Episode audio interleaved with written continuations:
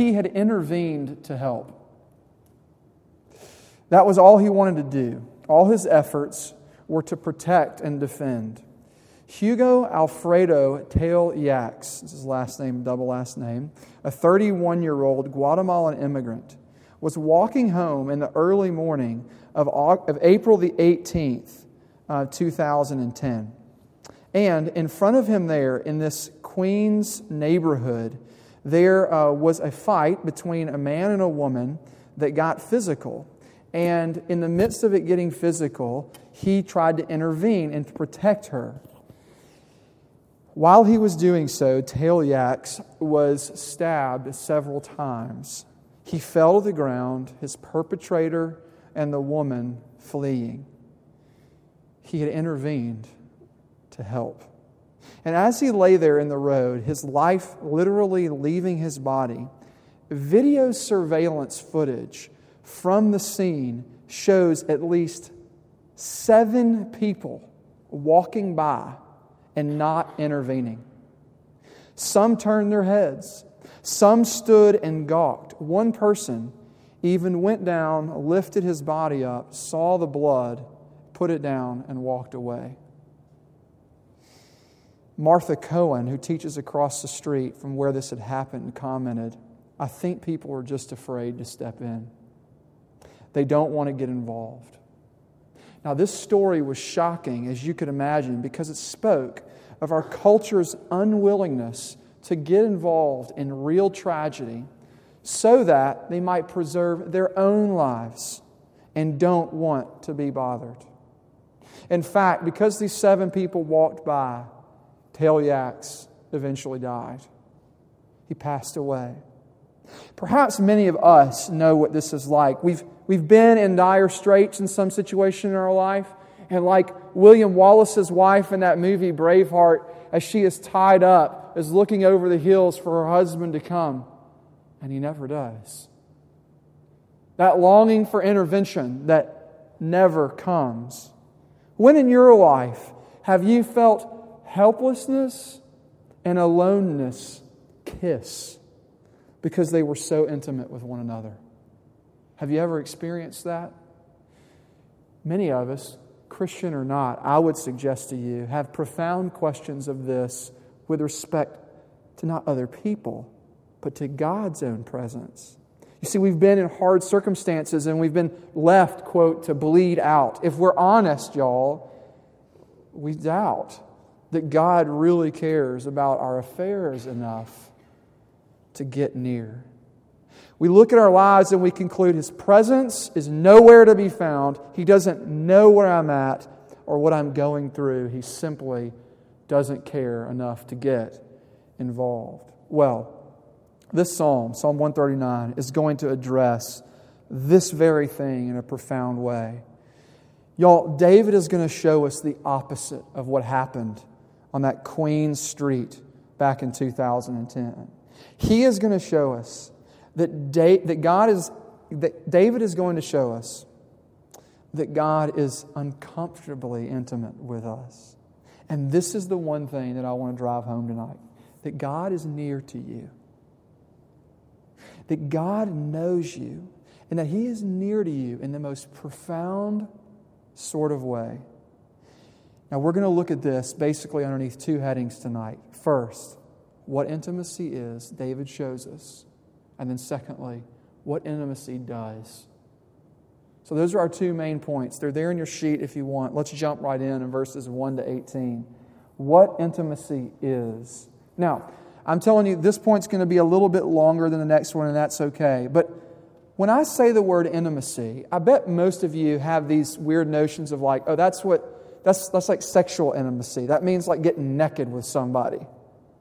And I want to suggest to you that uh, that's actually not what I mean, but it's not disconnected from what I'm talking about, and we'll see that later on. When I'm talking about intimacy, I want you to see that David shows us that intimacy consists of two things. First of all, deep knowledge and permanent presence. And that you really need both to have a picture of what I'm talking about when I talk about intimacy and the intimacy that God has with us. So let's take a first little look at this, at, deep, at the deep knowledge. Look there in verses 1 to 6. David comments on how piercing and how deep God's knowledge of David's actions are.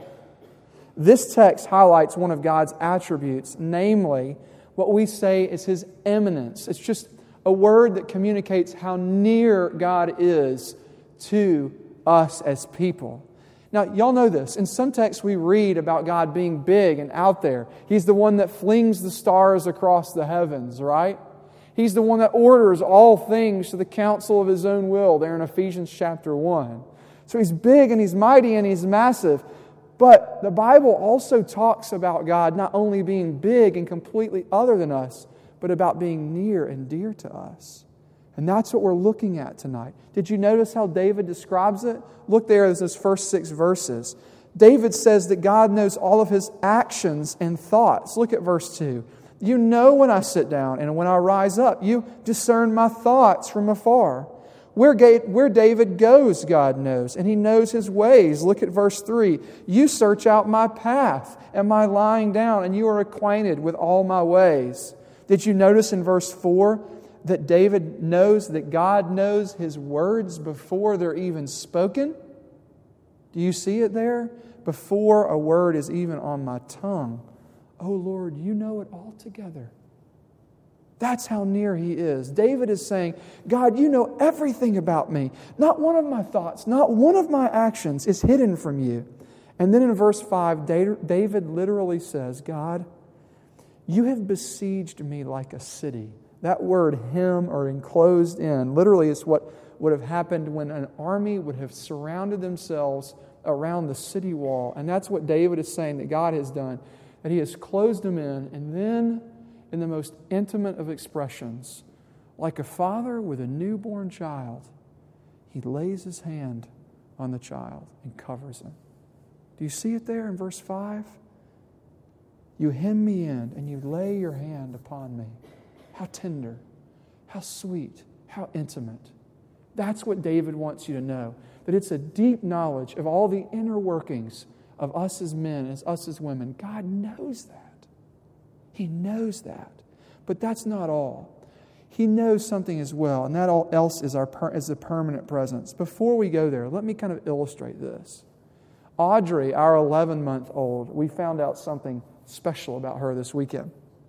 Um, we were, um, they were asleep or they were about to go down. I can't remember what, is ha- what the exact details, but there was uh, a lot of food leftovers from where they had eaten and they had made a mess. And so I went over to uh, their closet where the vacuum cleaner was and pulled the vacuum cleaner out. And about that time, Laura was bringing the girls out. They had woken up from their nap, so yes, it was after they were napping. And um, and I began to hold them and play with them. And what was amazing was that Audrey turned her head and saw that vacuum cleaner. And it was like immediately all hell and terror consumed her. She was like, and began just trying to crawl further into me as I was holding her, crawling up further into my arms, almost like she couldn't get near me enough. And I put my arm around her and I told her that it was going to be okay. And I laid my hand on her back, began to rub it, and tell her it's okay. Daddy's got you. I want to suggest to you that Audrey knows something about what David is getting at. That David is saying that we have a God that knows us intimately, and his knowledge of us is tender. It's tender. Does that make sense? It's not the knowledge that you have of 2 plus 2 equals 4. It's the sort of intimacy, it's the knowledge of intimacy that David wants you to know. So it's not only that that we talked about, but also this permanent presence. What do I mean? Well, let's turn our eyes to verse 7 through 18. Look, David views himself as somebody who is known. And I want to suggest to you that there is more, there is more to intimacy than just being known. Look, your dog knows you. You see what I'm saying? There's got to be something more. And I want to show you what it is this idea of permanent presence. In a sweeping fashion, did you read that? Did you catch this? What was going on? David was saying, Where shall I go from your spirit? Where can I go? If I ascend to heaven, if I go down to the depths of the earth and Sheol, the symbolically highest and lowest places in all of the created order, if he travels to the end of the world to the east or to the end of the world in the west, that God is with him there too. In other words, there is no place that God can that, that David can go or can imagine or dream of or potentially go that God is not with him there intimately. Now, the question is, will God ever leave him? In other words, okay, great, it's glad he's with him now, but what about in the future? Will he ever abandon him? And will he ever abandon you and me by extension? And David answers with a resounding no. Look at verses 13 to 16. He says this.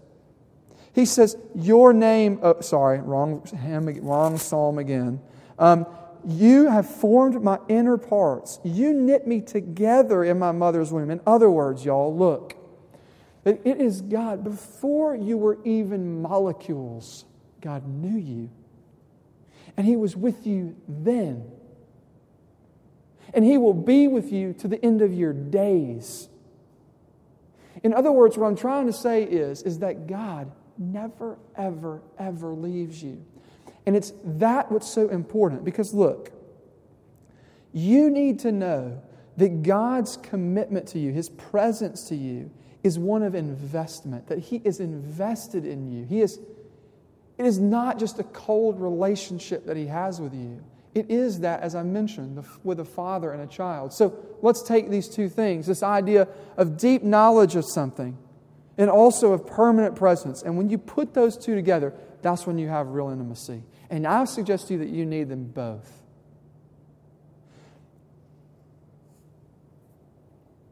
This is, by the way, why many of you think of sexual intimacy when I say the word intimacy.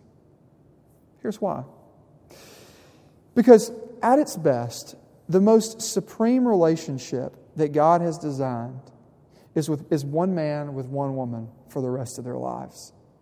It is there that there is meant to be both deep knowledge and permanent presence. Look, the best marriages, y'all, express both of these.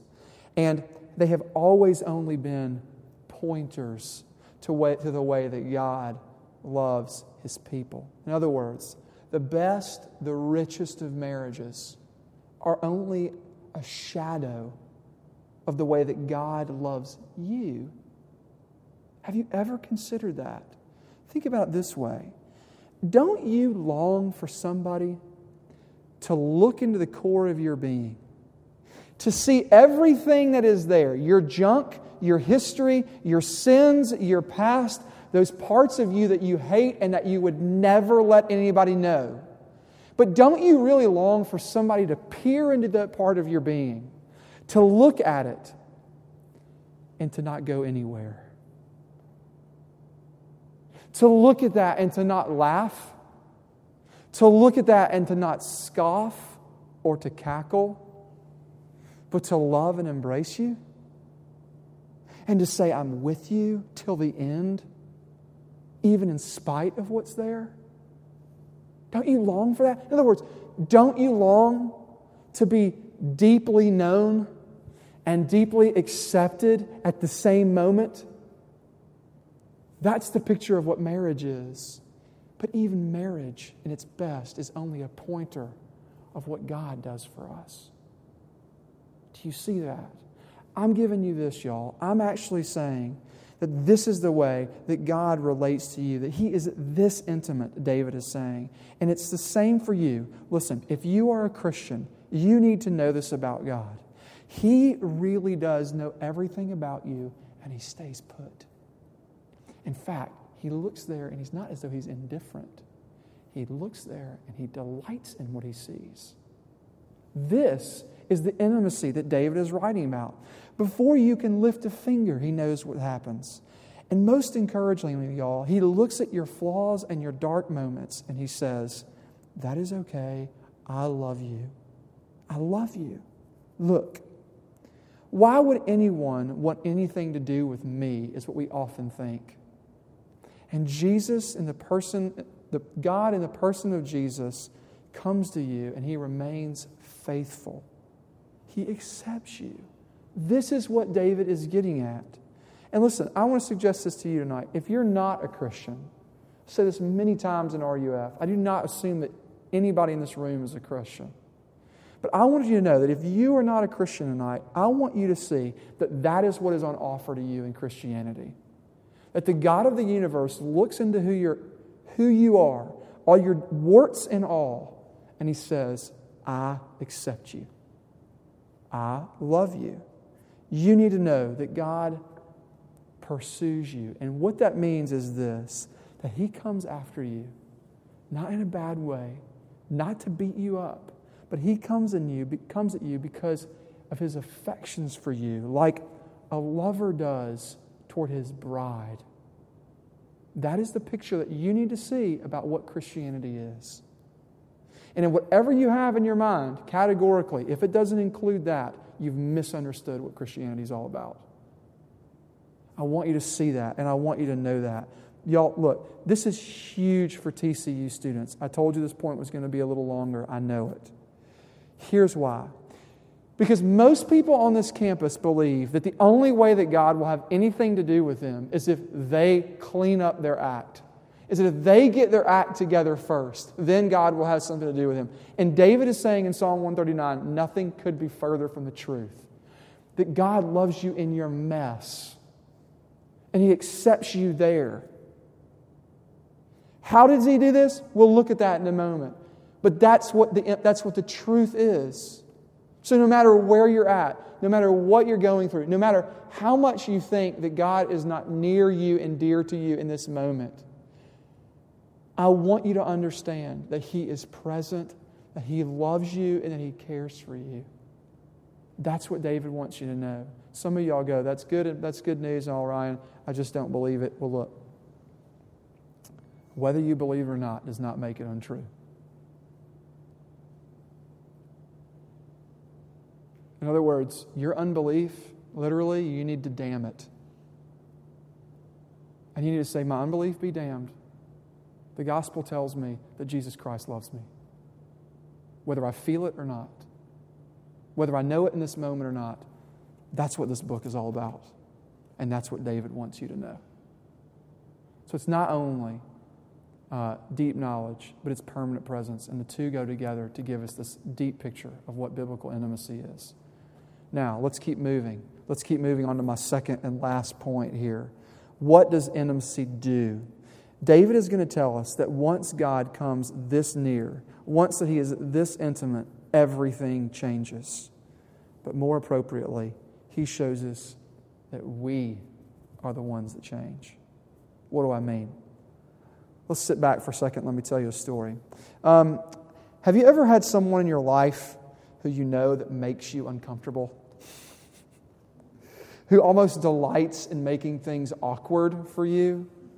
Um, I might be that person for you in your life, and I'm actually okay with that. Um, I think I'm quite skilled at that and take an appropriate sense of pride in being able to do that with people. Uh, you can ask my sister about this because I'm going to share a story with you. About three or four years before I had gotten married, my sister, her name is Laura as well, we were living, she was unmarried at the time, and we were hanging out with our parents. And um, we had gone to the grocery store for a quick grocery run. And we decided to use that self serve line. Now, um, I had picked up a bowl of that um, I Hate Myself cereal.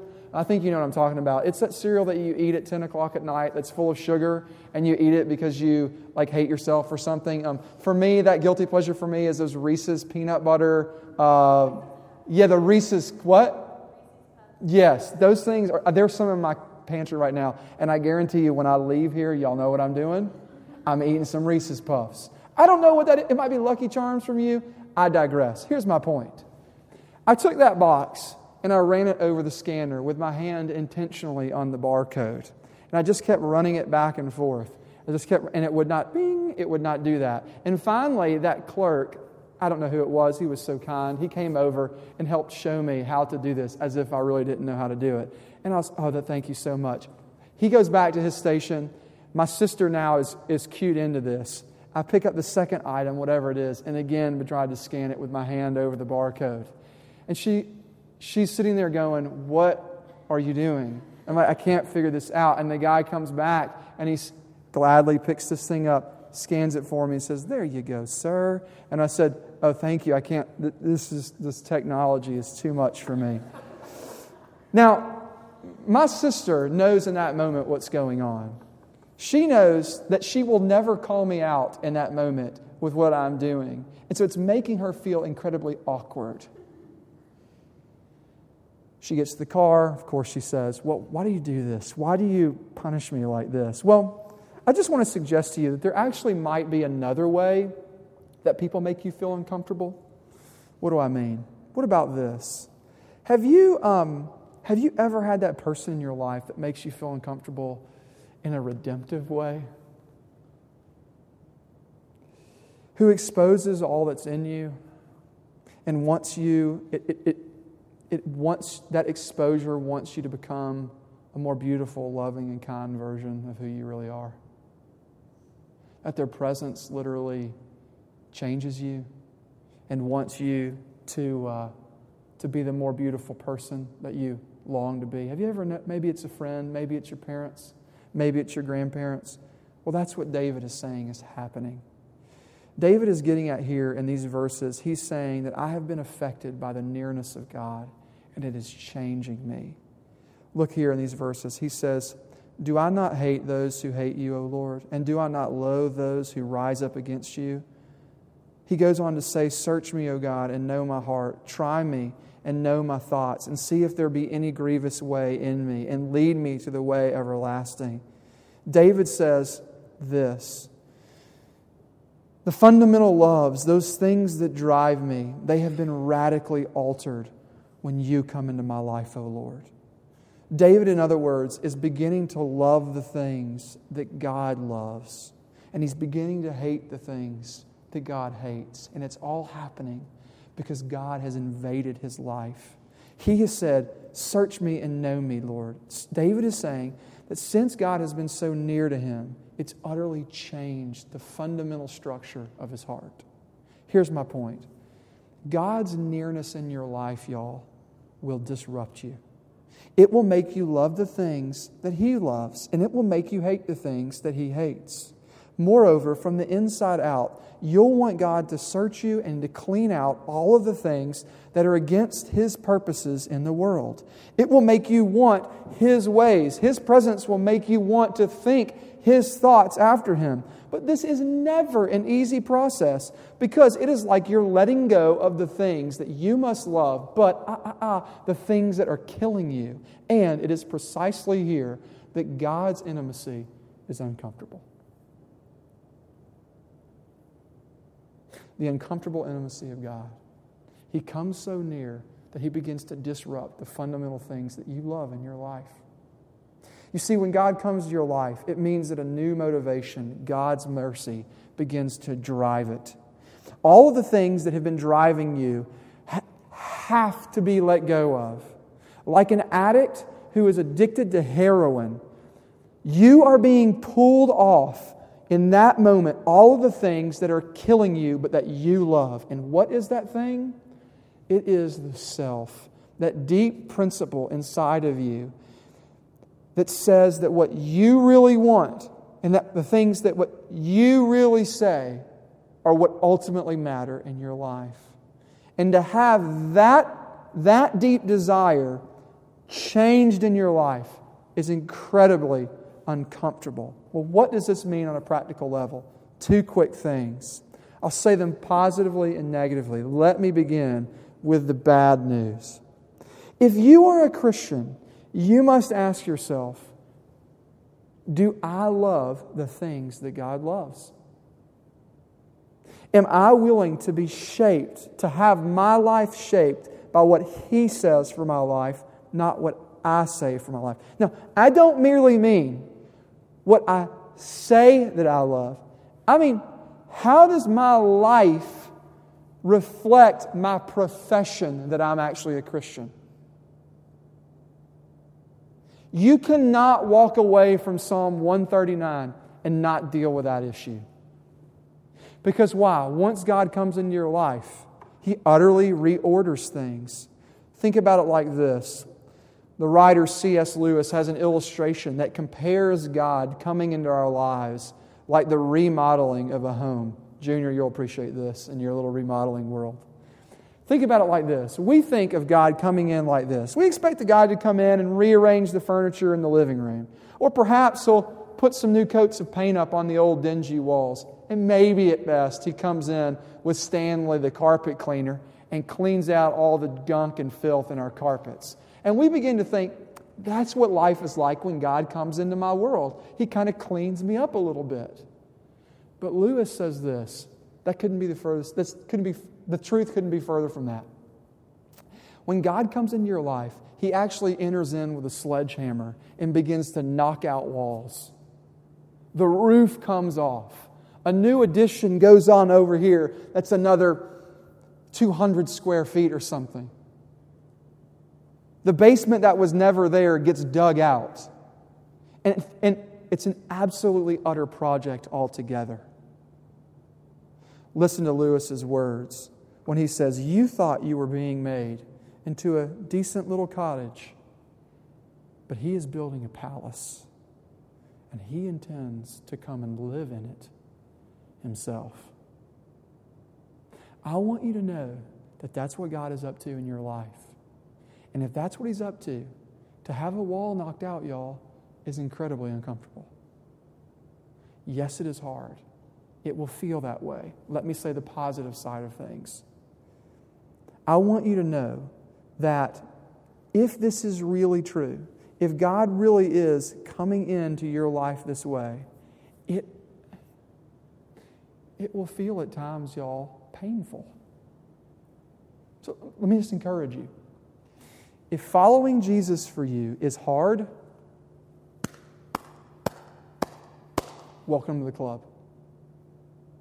If walking after him is difficult for you, and it's difficult at times, and you need other people to encourage you, then guess what?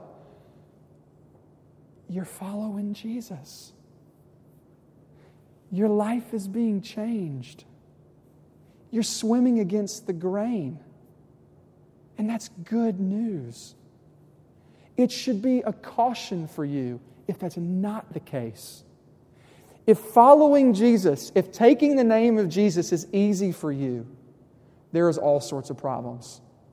Do you see what I'm getting at? It, God comes into your life, it necessarily disrupts you. That's what David wants you to know. It's like a surgeon with his scalpel. He wields it only to heal and never to harm. He cuts to cure. He knocks out a wall to make beautiful because he himself is coming to live in it. In the end, his presence makes you hate all that is evil and opposed to Him. Ever since sin entered the world, you guys, in Genesis 3, God's intimacy has been uncomfortable to us.